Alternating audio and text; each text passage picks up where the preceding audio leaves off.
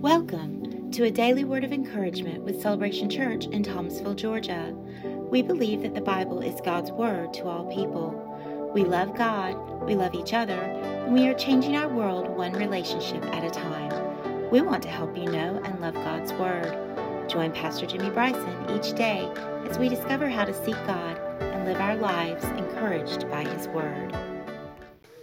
So here you have showtime on Mount Carmel. Now, there were some events leading up to showtime.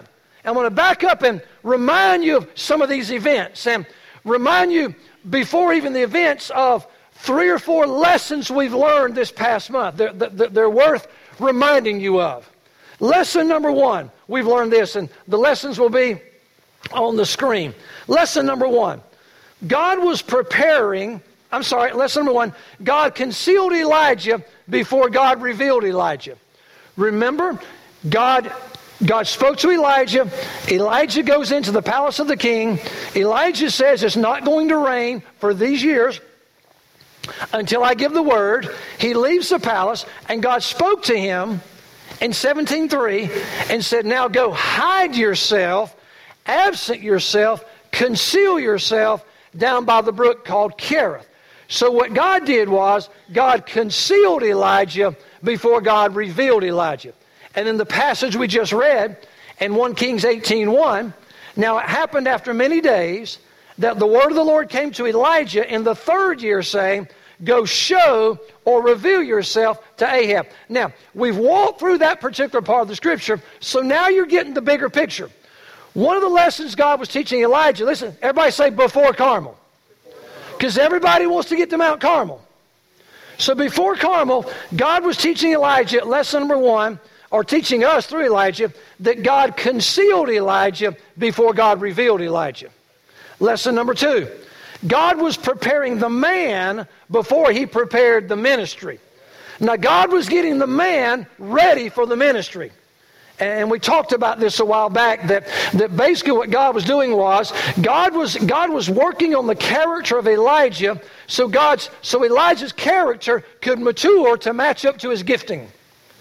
And that's where we get in trouble in the church a lot. We're so fascinated by great giftings and great anointings, and, and we, we're blessed by them. Amen.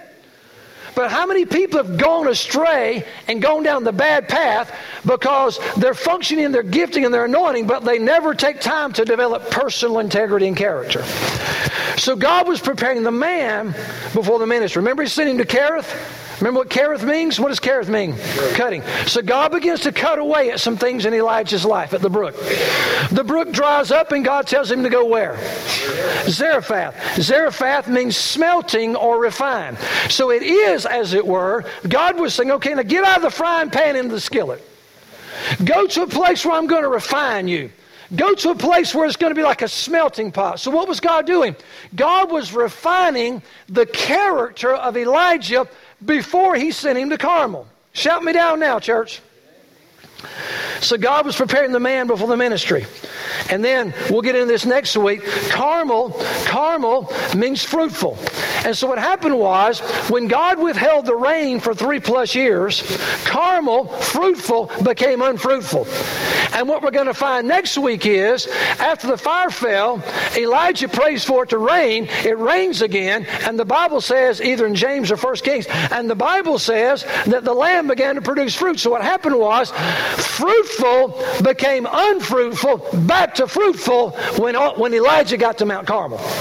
But before that, God was preparing the man before the ministry.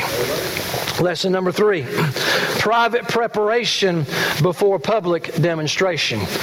We all want to walk in the public demonstration of power and anointing. And Elijah walked in that power. But God was forming his character. God was forming his character to complement his gift.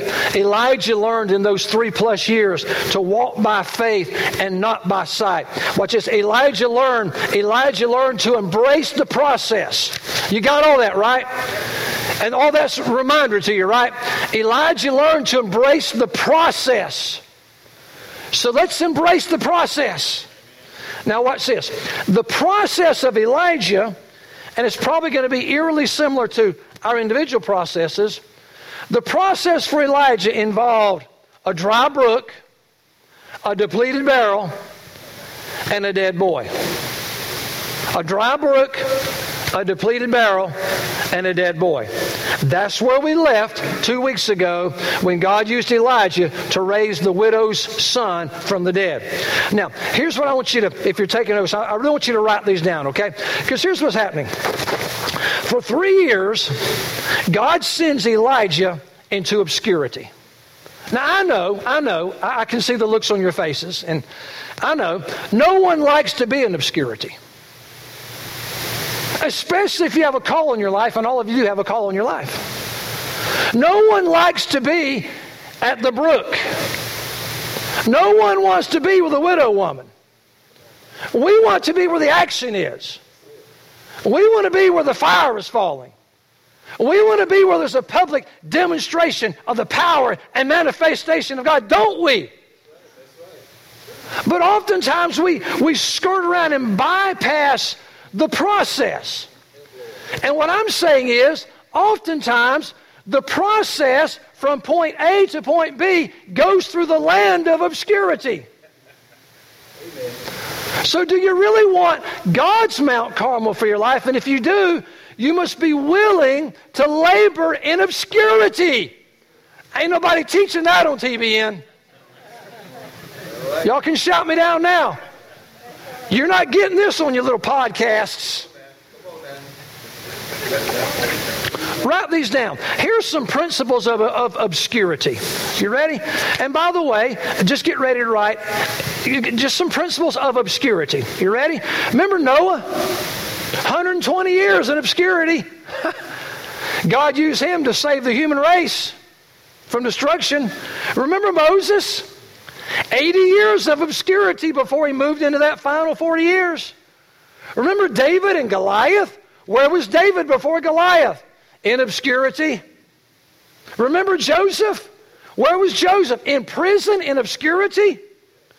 Remember Jesus? Where was Jesus? Jesus lived 30 years in obscurity. You, you get in Luke chapter 2 and, and, and, you read all the way until Jesus is baptized in water at about, you know, at about age 30. You don't, we can't hardly find anything about Jesus. And then you find when he's baptized in water and the Spirit of God comes on him, like the, the next chapters of the Gospels are shot. Like, how did he do all that in three and a half years? Because I got God bumps. Just thought y'all want to know that. Jesus, was, the Son of God, was willing to spend 30 years in obscurity for a three year ministry. And we won't spend three years in obscurity for a 30 year ministry. I guess we're better than Jesus. I guess we're better than the Son of God. Paul spent time in obscurity. So here's the deal. Here are some principles of obscurity. Number one, dependence. In when we are in that place of obscurity, nobody knows where we are. Principle number one, dependence. All of these men that I've listed, and we've seen it in Elijah's life, every one of them learned to depend on God. You know why? They ain't had nobody else. Elijah learned, you know what? God, God is my source. I'm going to trust in Him.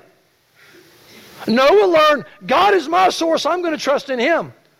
Moses learned it, David learned it. And so what happens is, though no one wants to dive into a season of obscurity, if we're there and we embrace the process, we learn to depend on God. Preach! Amen. Number two, I'm going to come back to that in a minute, ladies. Number two, the principle of humility. Because when we learn to depend on God, watch this, when we learn to depend on God, when we get it and we realize, you know, I can't do this.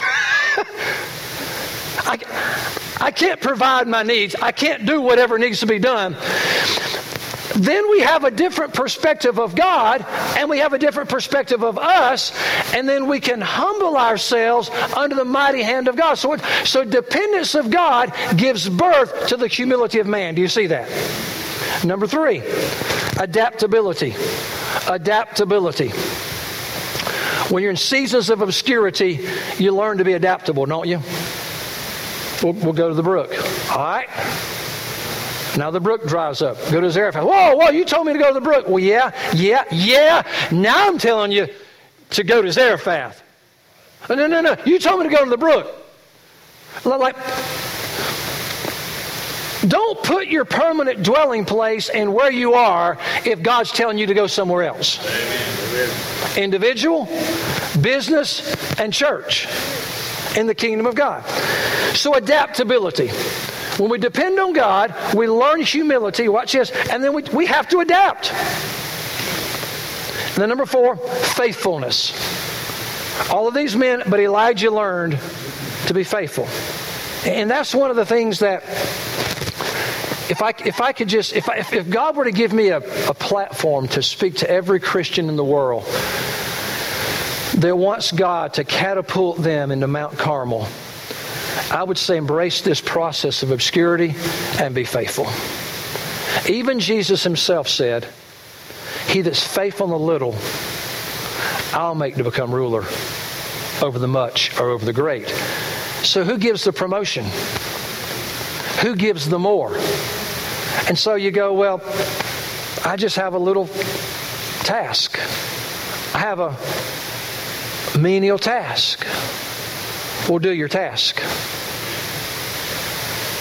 When God sees that you're faithful, which means trustworthy, when God sees that you're trustworthy to vacuum the carpet in the church, when you say you're going to vacuum the carpet in the church, when God sees that you're faithful to take up the offering, when you've agreed to take up the offering, or minister the children, or play an instrument, or run a computer, or visit the shut ins, or take food to people that have babies, all of those are significant ministry in the kingdom.